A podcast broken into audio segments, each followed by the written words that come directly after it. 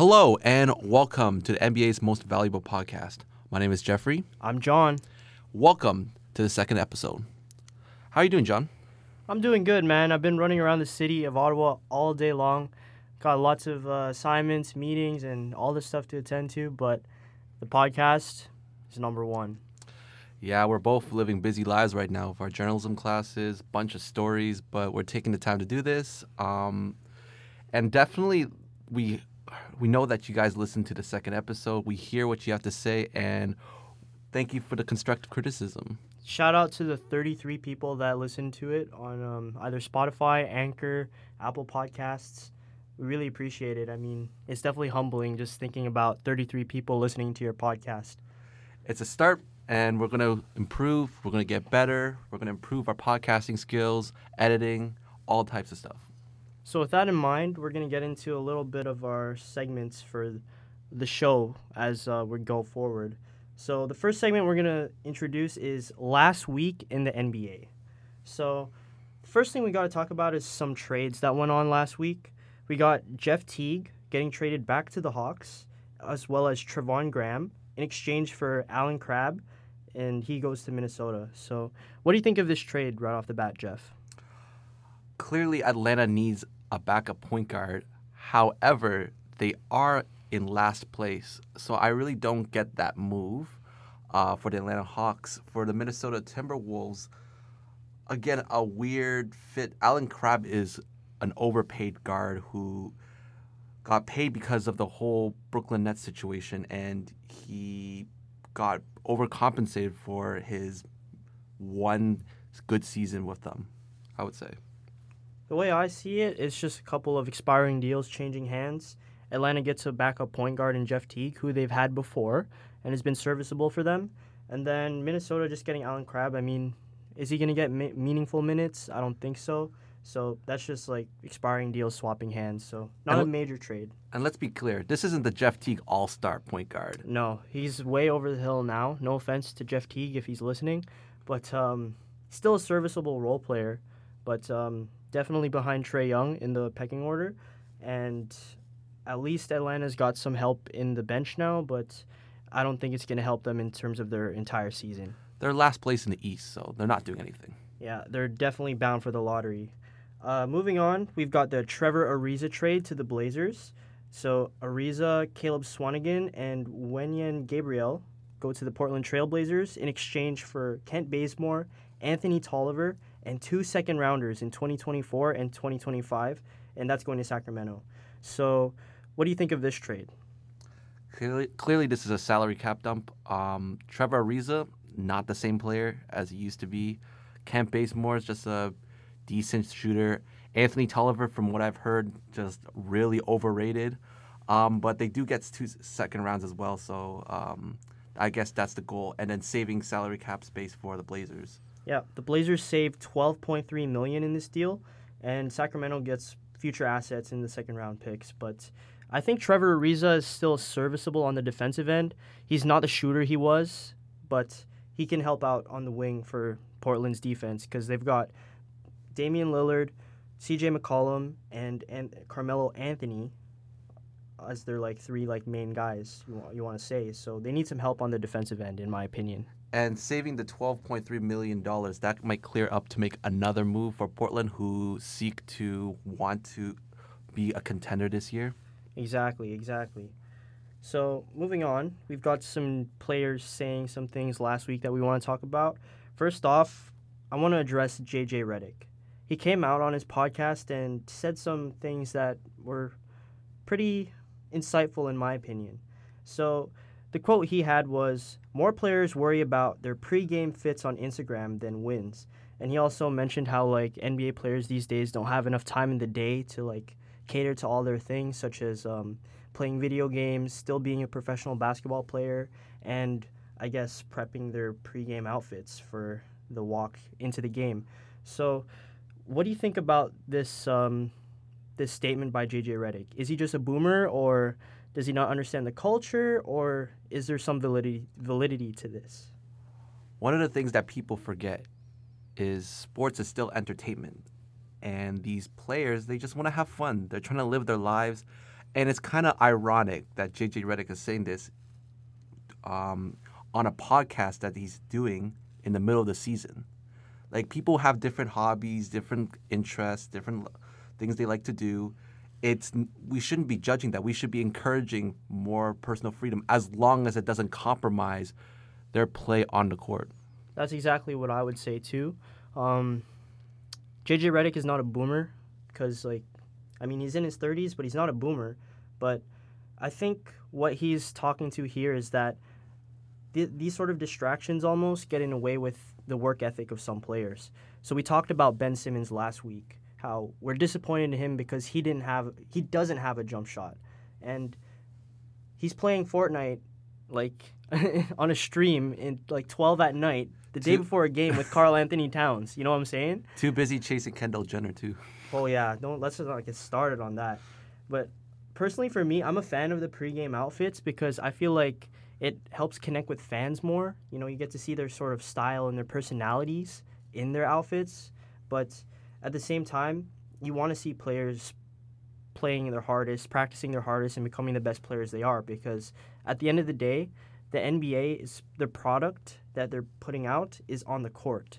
Everything else that's outside of the court is also part of the NBA, but if their play is not doing well, then there's no point to watch the NBA.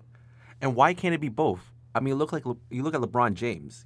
He's a very stylish man, but he's also the best player in the, in the world. Mm-hmm. So he, you can do both, and that's what I love about the NBA in comparison to other sports where. I mean, especially in like hockey, they're very restrictive. You can't show your personality. In the NBA, I love that they can show their personality. And why would you want to restrict that? And JJ Redick, like his podcast is amazing, and he seems like a very smart and insightful guy. Mm-hmm. But I'm kind of disappointed by his comments. Yeah, well, everybody's got a different sort of take on it, but that's JJ Redick's take. Moving on, we got to address Kyrie Irving, the Brooklyn Nets point guard. Everybody knows him, superstar. He went out last week and called out his teammates. There, here's the exact quote that he said, and this is like a shortened version, but this is what he said. I mean, it's transparent, it's out there, it's glaring in terms of the pieces that we need in order to be at that next level. And that was coming after a loss to the Sixers. So basically, he's just throwing his teammates under the bus, saying that you guys aren't good enough. We need to play better, and if we want to play better, we need to make some moves. What do you think of Kyrie's decision to call out his teammates after the game? Very weak mentality.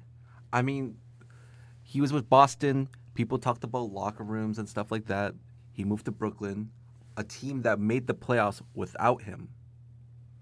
And he's saying all this stuff now. And remember, he the Brooklyn Nets were winning games when he was injured. They have a better record with Kyrie out of the lineup than him in the lineup, just for the record. Which proves that he's not a superstar. He's a he's a g- talented player, a great ISO point guard. He can get you that bucket. He scored a beautiful clutch shot over Steph Curry in NBA Finals. But in terms of being a leader, he ain't that it's easy to have LeBron James be your leader and take all the pressure. But when you're in the in you, when you are the star and you, the team looks up to you, you have failed several times as a point guard. And I'll say this too about Kyrie. Just the fact that things went wrong with him in Boston last year and he's doing sort of the same thing this year, it's just it's telling of what his character is like. And just the fact that the Nets are better without him on the floor, it's Kyrie's getting the reputation as a troublemaker in the locker room and not a chemistry guy, which is honestly not what a superstar is. Even though people consider Kyrie a superstar, superstars win. Superstars lead their team, and superstars take their young teammates under their wing. They mentor them. So, and even if you believe that, like if you believe that this team needs to improve, you don't say that to the public. You don't alienate your teammates exactly. to be like, okay, so th- he hates some of us. Like he mentioned some names that he likes, but then the other players, how are they supposed to feel about that? Like, oh, Kyrie wants us traded. Like that is such toxic. Uh, that's such a toxic thing for the locker room. Mm-hmm. And it's one thing to go to management and say, I think we need to make some moves because this team isn't fit to win. But it's another thing to call them out, like you said, in social in uh, a post game press conference and say, we need to make moves. That's this type of stuff that needs to stay behind closed doors. I mean, it was after a loss too, so it's like really, really salty. It just comes off like bad. And as the time of we're recording this, which is uh, January 21st, he did come out either yesterday or a couple days ago. I think on MLK Day, yeah, yesterday, he said, based off his comments like, like last week, calling out his teammates, he said, they persecuted MLK too. Basically, um, I don't want to say he's comparing himself to MLK because it can be interpreted in different ways, but that's what he said. And it's gotten a lot of mixed reaction on Twitter and around the league media. So, what do you think personally of this statement by Kyrie? Well, he just needs to be quiet. Him and KD just need to stay in the gym, work, and just not say things that would cause controversy and attention to their team. That's wrong. They're like the, the team. You don't need to distract the team more than you're doing right now. You know they're they're winning games without you, and when you come back, the only thing you should be focused on is trying to make the team better. I would say that the fact that he brought up MLK is probably just linked to the fact that they're playing on MLK Day, but at the same time, Martin Luther King compare or not comparing yourself, but putting him in the same sort of perspective almost or same situation as you. That's that's pretty controversial He in said my some stupid things before, man. The whole flat Earth thing too. Like he just just be quiet, Bren. like MLK, civil rights movement leader, you know, a visionary. I mean, I don't want to paint him like he's like uh, like a 100% good guy because there are things in the past that have come out about MLK, but the bottom line is Kyrie Irving is an MLK. He's a basketball player. And if people are persecuting you, there's reasons to that. So whether it was people being racist to Martin Luther King or Kyrie's disruption in the locker room, there's a clear difference between that. And I think because they were playing on MLK Day, that's why he brought it up, but I think it was really uncalled for.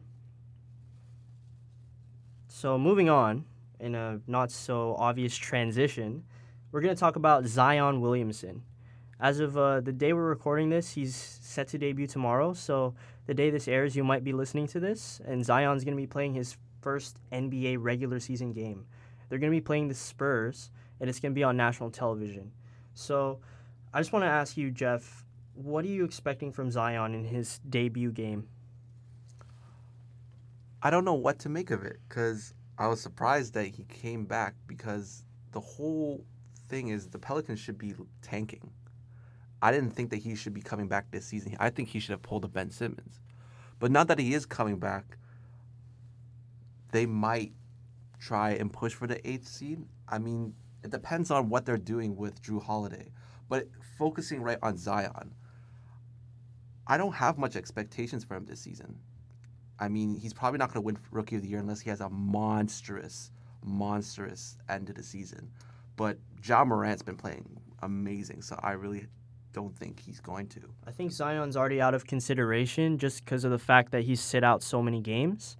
Mhm. But um, yeah, I definitely agree with you. I mean, I'm not expecting too much from Zion either. I'd say that it's kind of a risky move to be playing him mid-season when it's kind of uh, I don't know if they're really in the playoff push or not. I know San Antonio and Memphis are currently like the two teams that are contending for the eighth seed, and personally, I don't even know if it's worth pushing for the playoffs at this point. I mean, ideally, you want to push for a lottery pick and then just see what you got next year, right? And Zion can win Rookie of the Year next year if he wants to. He can pull the Ben Simmons, like you said, and unless Ben Simmons takes the Rookie of the Year award next year, I mean, you never know. But um, yeah, He's got the talent, but his knees, he, we need to watch out for his knees because we've seen it players who jeopardize their careers over their knees. knees are probably one of the most important limbs in your body in terms of basketball because you're constantly running, jumping, you're landing. So if his knees don't stay intact, his career is like pretty much done. But I think in order for him to do that, he needs to make like serious changes to his body composition. Like he can't be weighing as much as he does and play at this style he does because it's a really athletic, aggressive style, and it's going to put too much strain on his body. So I think if he wants to have, I guess, a longer season and and just in general a longer career, he needs to make these changes in order to either alter his style of play or alter his body so where it can guarantee more longevity. And the thing is, he's had this type of body that he's had since high school. And it's kind of cool for the highlights, you know, doing those fancy dunks in high school. But in the NBA, you need to adjust your game to have longevity, to do what's best for your team. And hopefully, he's able to make the adjustments, improve his jump shot, and be a valuable piece for the Pelicans. And honestly, I'm excited for Zion because when I first saw him play in the preseason, I mean, whew, we've never seen someone like Zion before in terms of like the speed, the power. I mean, you can make comparisons to Barkley or Blake Griffin, but I think Zion just in general is like a whole different beast, and I'm I wish the best for him, but at this point, he's a really big question mark in my opinion. I mean, don't get me wrong. I would love for him to boom on these people, man. I, missed Blake Griffin back in his Yeah. prime, so I would just love to have like Zion just kill people. But at the same time, I also want him to have a long career. So he's got to make that like find that middle ground and also like improve other aspects of his game, his playmaking, his shooting, his defense, that type of stuff.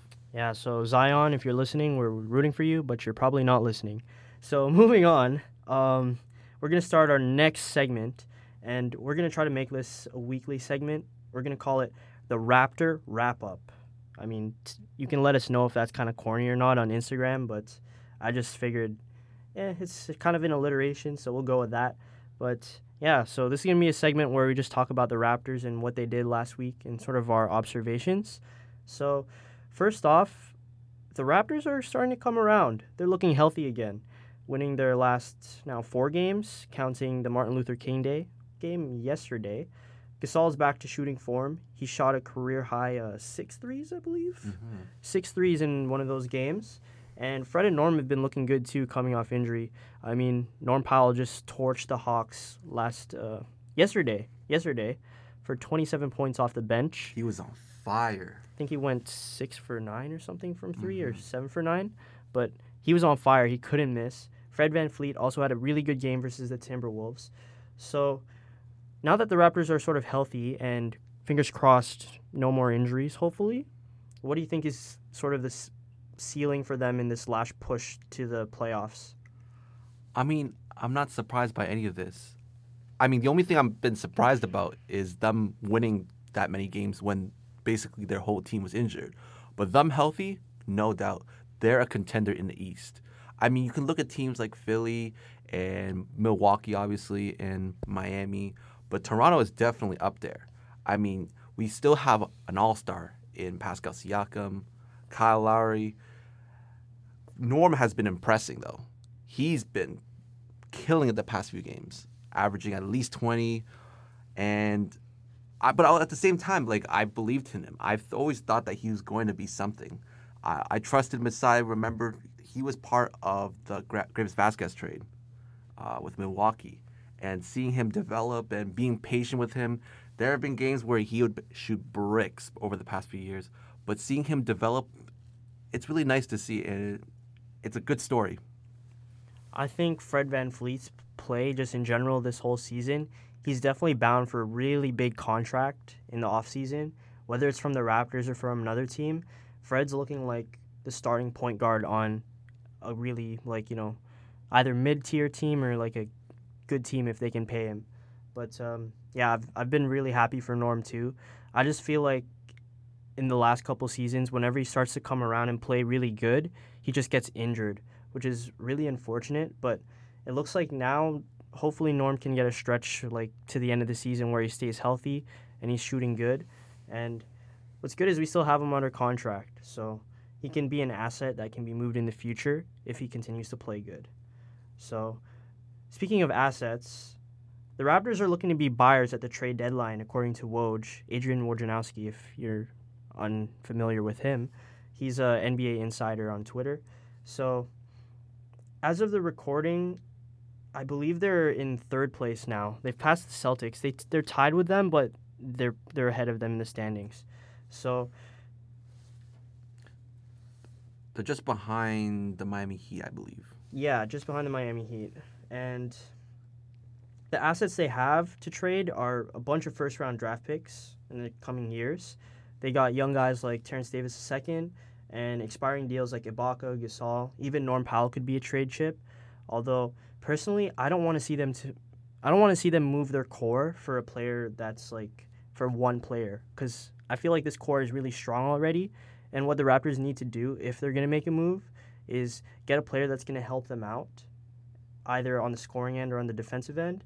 And ideally, you don't want to give up any of your core. So, what do you think of the prospect of the Raptors um, making a big move this trade deadline? Listening to a lot of insiders, they are aware that the Raptors look to improve their team, but they can't think of anybody the Raptors would trade. There have been names like Gallinari, Derrick Rose. Derrick Rose. There was there were some rumblings about Derrick Rose, but the thing is, I don't know who the Raptors would give up for any of these guys, and that's on Masai. And let to let him work his magic because no one really knows who the Raptors could give up and what they'll get back because they're a really good team right now, and I don't even I don't know exactly who they would want to get. I mean, just to like speak on the brilliance of Masai Ujiri, Bobby Webster, Dan Tolzman, mm-hmm. and their whole team. Did you expect the Raptors to trade for Kawhi Leonard last summer? No, it came out of nowhere. Exactly. Did you expect them to trade for Marc Gasol? I mean, they've been t- the Raptors have had rumors with Marc Gasol for years, but did you think they'd actually get him? The, well, if I wasn't exactly sure to be honest, there was it was between him and Meritage, um, but I didn't think it'd actually get done, and I didn't know who we were going to give up. And that's why what I want to emphasize is that insiders can say these things that oh the Raptors are looking to be buyers at the trade deadline or the Raptors can potentially get this guy, this guy. That's the brilliance of these front offices is that they can bring up these trades and get these trades done that people like average people like us that are sitting in the booth recording this podcast can't think of or can't conceptualize because that's what they're getting paid for. They're getting paid the big dollars to make these moves and and conceptualize these moves. And even a guy like Woj, he's been obviously one of the most reliable insiders in the NBA, and he's been wrong a lot about the Raptors because of how well Masai Ujiri, Bobby Webster have protected their office and from rumors or anything like that. Yeah. So definitely looking forward to see what the Raptors do this deadline. I think if they want to potentially make it to the East Finals, because I think right now their ceiling is East semis, potentially. I think they need to make a move if they want to make it to Eastern Finals or farther. I don't know. I think they could make it to the East Finals just the way they are. If they mm. pl- they're out, assuming that they're healthy. And I'd also like to see them maybe acquire some more assets in order to sort of prepare for 2021's free agency class. Because this this upcoming free agency, I don't expect them to sign anyone too big because there aren't really too many names out there. Anthony Davis is the biggest one, but I mean, he's probably going to sign to LA again, Or- with them, yeah. or he might go back home to Chicago. I don't know. But yeah, so speaking of um, NBA insiders and NBA reporters, we got to talk about this story that broke last week by Ramona Shelburne. She uh, basically dropped a story saying that Kawhi and Paul George met up at Drake's house in LA in the summer. So obviously that doesn't sit well with a lot of people, primarily people living in Toronto. And based off the backlash of that, TSN's reporter Josh Lewenberg, he's a Raptors beat reporter, he tweeted out as the story came out that um, he basically suggested that the Raptors should sever ties with Drake, the Raptors' national or um, global ambassador. And he tweeted that if, and he stressed the word if, Drake knowingly played a role in the Kawhi and Paul George um, teaming up, then the Raptors should consider severing ties with Drake. So I just want to address this with you because we're both in journalism school right now and in our fourth years and like learning. And do you think that Josh Lewenberg was quick to tweet this. And how do you feel about reporters tweeting their opinions, such as like severing ties? Because personally, for me, I think that was a little out of line.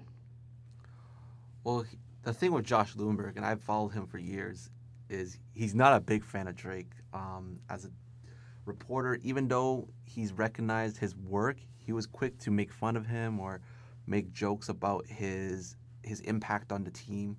And with this comment, it wasn't really that surprising, to be honest. Um, and, but at least he had the um, he was able to apologize at the end. Um, and with Ramona, she said that the perfect way she described it was Drake loaned his mansion like an Airbnb.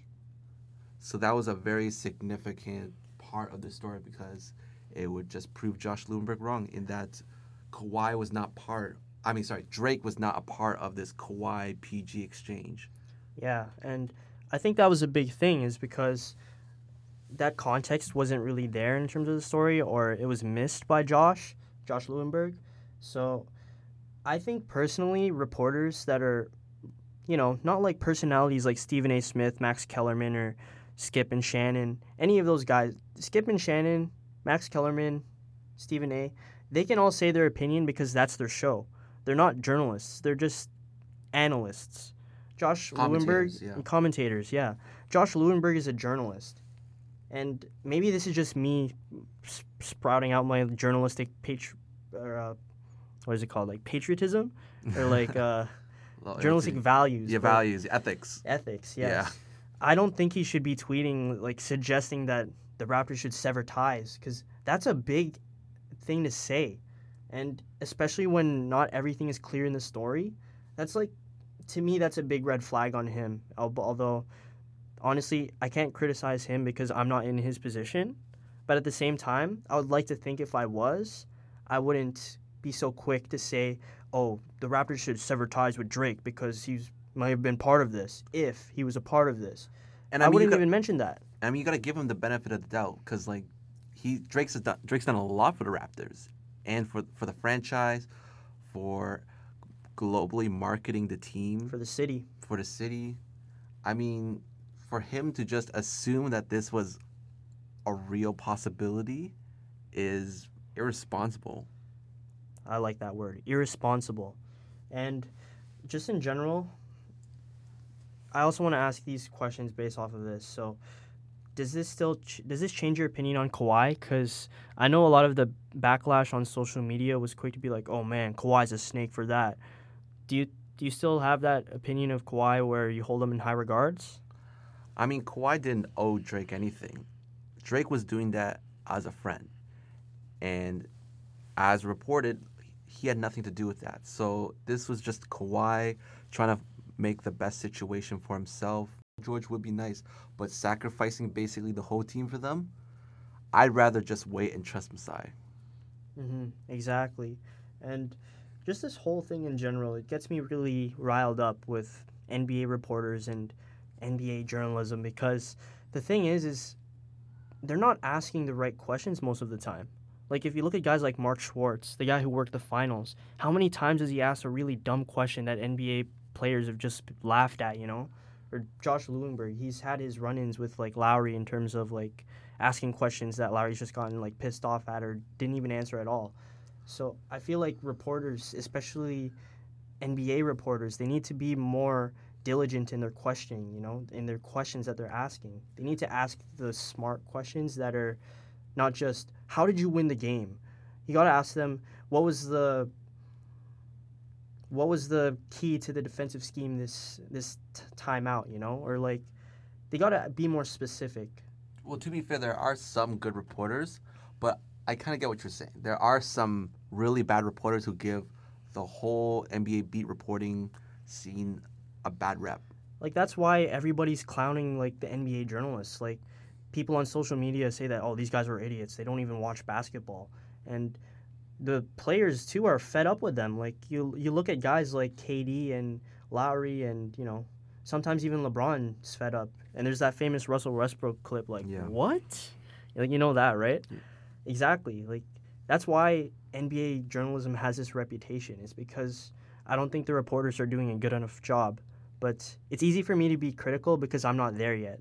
But and it's also part of partly that I'm not there yet, which is why I'm a little envious. So that's like a disclaimer for that. But And some of the best interviews, like for example, Serge Ibaka's show is amazing because it makes the players really, really comfortable and they're just having a natural conversation. And if more reporters try to take that approach, I think the players would respect that. Right, right. So, transitioning from our little rant about journalism there towards the end of our Raptor wrap up, we're going to move on to um, around the rumor mill. So, we're just going to talk a little bit about some rumors we've seen in the last couple of days. Um, I saw some weird rumors on Instagram. Basically, I saw an Instagram post saying that the Raptors were eyeing Karl Anthony Towns, Bradley Beal, or Andre Drummond at the deadline. And I saw this from We the North Forever on Instagram. So just a Raptors uh, fan page. So, do you even think the Raptors can potentially make these trades? Like we were talking about trades earlier. No, probably not. I mean, the the one percent chance that it can happen, I only have that because of Masai. But other than that, this these are just ridiculous offers. I mean, uh, rumors. Like I think all of these guys, especially Karl Anthony Towns and Beal, I don't I don't think Minnesota's picking up the phone. I think Washington will pick up the phone just because Beal's like sort of in flux right now with the team, but they're gonna ask a lot for Bradley Beal. Like they're gonna ask for two first rounders probably, a young guy, contract salary to match the salaries, and maybe another player like a like a middle tier player. So I just think any of these players are like unrealistic for the Raptors to get. And especially with Drummond, he's an expiring deal, so like I don't get why you would go for him. And I think the Ibaka, Gasol, Boucher rotation is already good for the Raptors like center position. Like I get it, there's not enough rebounding there, but there's defense, three point shooting, passing from Gasol. So you you'll have to compromise with that, in my opinion. And just in some other rumors, the Rockets, Jazz, and Blazers are interested in Serge Ibaka, Mafuji Self, Mafuji Self, Mafuzi Chef himself. So, do you think the Raptors would trade Serge? I mean, he's an expiring deal. I really don't think so. I think Ibaka loves being in Toronto, and Toronto loves Ibaka. Um, and as stated earlier, the Toronto Raptors are trying to contend and he's a valuable part of the team. A shot blocker, a stretch center, a good defensive guy. I mean, I don't really see them trading with Ibaka. Yeah, and I mean, I would hate to see Serge go because I'm such a big fan. You know, like over the years, I mean, at times he'd be really polarizing to watch because he would just like be so inconsistent. But I just, I'm a big fan of Serge just because of his personality. You know, and what he sort of brings to the team as like a chemistry guy. He's, he's a good locker guy to be around, and I love his show. And the thing is, I, I always have a soft spot for players who truly loved Toronto mm-hmm. because I remember there were times where players hated Toronto, didn't want to even play a game for them. So seeing a player like Ibaka embrace Toronto as his home, I love him. I think too, like you can tell Ibaka is like a real like Toronto guy because he knows the local spots. Like he knows like the spots in Chinatown, and he goes there frequently. Like he frequents those places, and he knows like all the good places to eat. He knows where to get like ingredients for his cooking show. You know, so I feel like he's really in tune with the culture, and honestly, like him, guys like him, Amir Johnson, like all those guys that were just in the community. Even Pat Patterson when he was here, like he used to throw these like Cineplex or uh, these movie nights, these movie screenings and I just appreciate guys too like that that stay involved in the community and are like really rooted in the community that is Toronto. Of course, that's like our home, so mm-hmm. always have a soft spot for home. So moving on, we're gonna have a reoccurring segment from now on called Spicy Takes. It's uh, sort of our hot take format where we're gonna make a little claim see if it pans out or not. And then if it does, then great. I mean, I don't know if we're going to have like a reward for that or maybe we're just going to keep like a tally. Then by the end of the season, the podcast season, we'll sort of see who's the winner of the Spicy Takes uh, segment. And then there's going to be a punishment for the hosts that get it wrong when the take resolves. So let's say I say that uh, Luka Doncic is gonna win the All Star voting, like overall, like most votes. So he's gonna be the team captain. If I get it right, then that's like a tally on my my end, and then that's like a win for me. But if I get it wrong, then we have to think of some sort of like punishment. So we're gonna think of that. We're gonna me and Jeff are gonna talk about that and see what to do. Cause I mean, what are we gonna do? Like a slap on the back or something, so they can hear it. Like that was probably really loud. Sorry. Um, yeah, I don't know, but we'll we'll figure that out. So each host gets one spicy take per week. So I've got my spicy take here. I think personally, Ja Morant's gonna have a better career than Zion Williamson, and here's why. Because I think Ja Morant's just gonna have a longer career. I don't think Zion is gonna have the same career that Ja Morant will have, because I think he's just gonna deal with injuries his, his entire career. As unfortunate as I'd want to say, and yo, like this is a really weird take to have because I don't even know if it's gonna resolve in like the next, you know, forever long. But Ja Morant's the lock for Rookie of the Year. He almost dunked over Kevin Love, like literally jumped over him. He's had so many highlight plays, and he's leading his team to winning basketball, which is like the most important thing. And just to like shine a little light on Ja Morant, I haven't been this excited about a point guard since like Derrick Rose in his rookie year. You know, he gives me those vibes. Like he's he's like Derrick Rose, but a little more graceful, and he's got like great vision. He's got like it's like if Derrick Rose and Ricky Rubio like sort of morphed into some sort of like compromise. That's the way I see Ja Morant, and I'm honestly a big fan. So, I mean, you could take that with a grain of salt, but that's my spicy take. That's a very long term take. We have to see because they're just starting their careers. Uh, I guess, how about we do it like this? If this podcast goes on to the second season, if if Ja's still doing better than Zion, then like I don't know, I'll like I'll buy you a beer or something. but yeah, that's my take for this week. So, what do you got, Jeff? What do you got for the spicy take? I mean, not as spicy as that as of right now, but I would say I think Jamal Murray will be an All Star. Not this year, but I mean next year. Jamal Murray is an All Star next year. Okay, so we got some two like long term takes this year, or this this podcast. Um, I just want to ask, why do you think J- Jamal Murray is gonna be an All Star? I've always loved him. I remember w- watching him play for Team Canada in FIBA, and he's just always been good. And in the system that he's playing right now in Denver, he's just been slowly growing and growing. And as they continue to be a good team, they're going to get better. Yo, shout out to Kitchener, Ontario. That's where Jamal's from. But uh, yeah, he's gonna be a good player for Team Canada eventually. Uh, looks like we got our friends here as we're recording.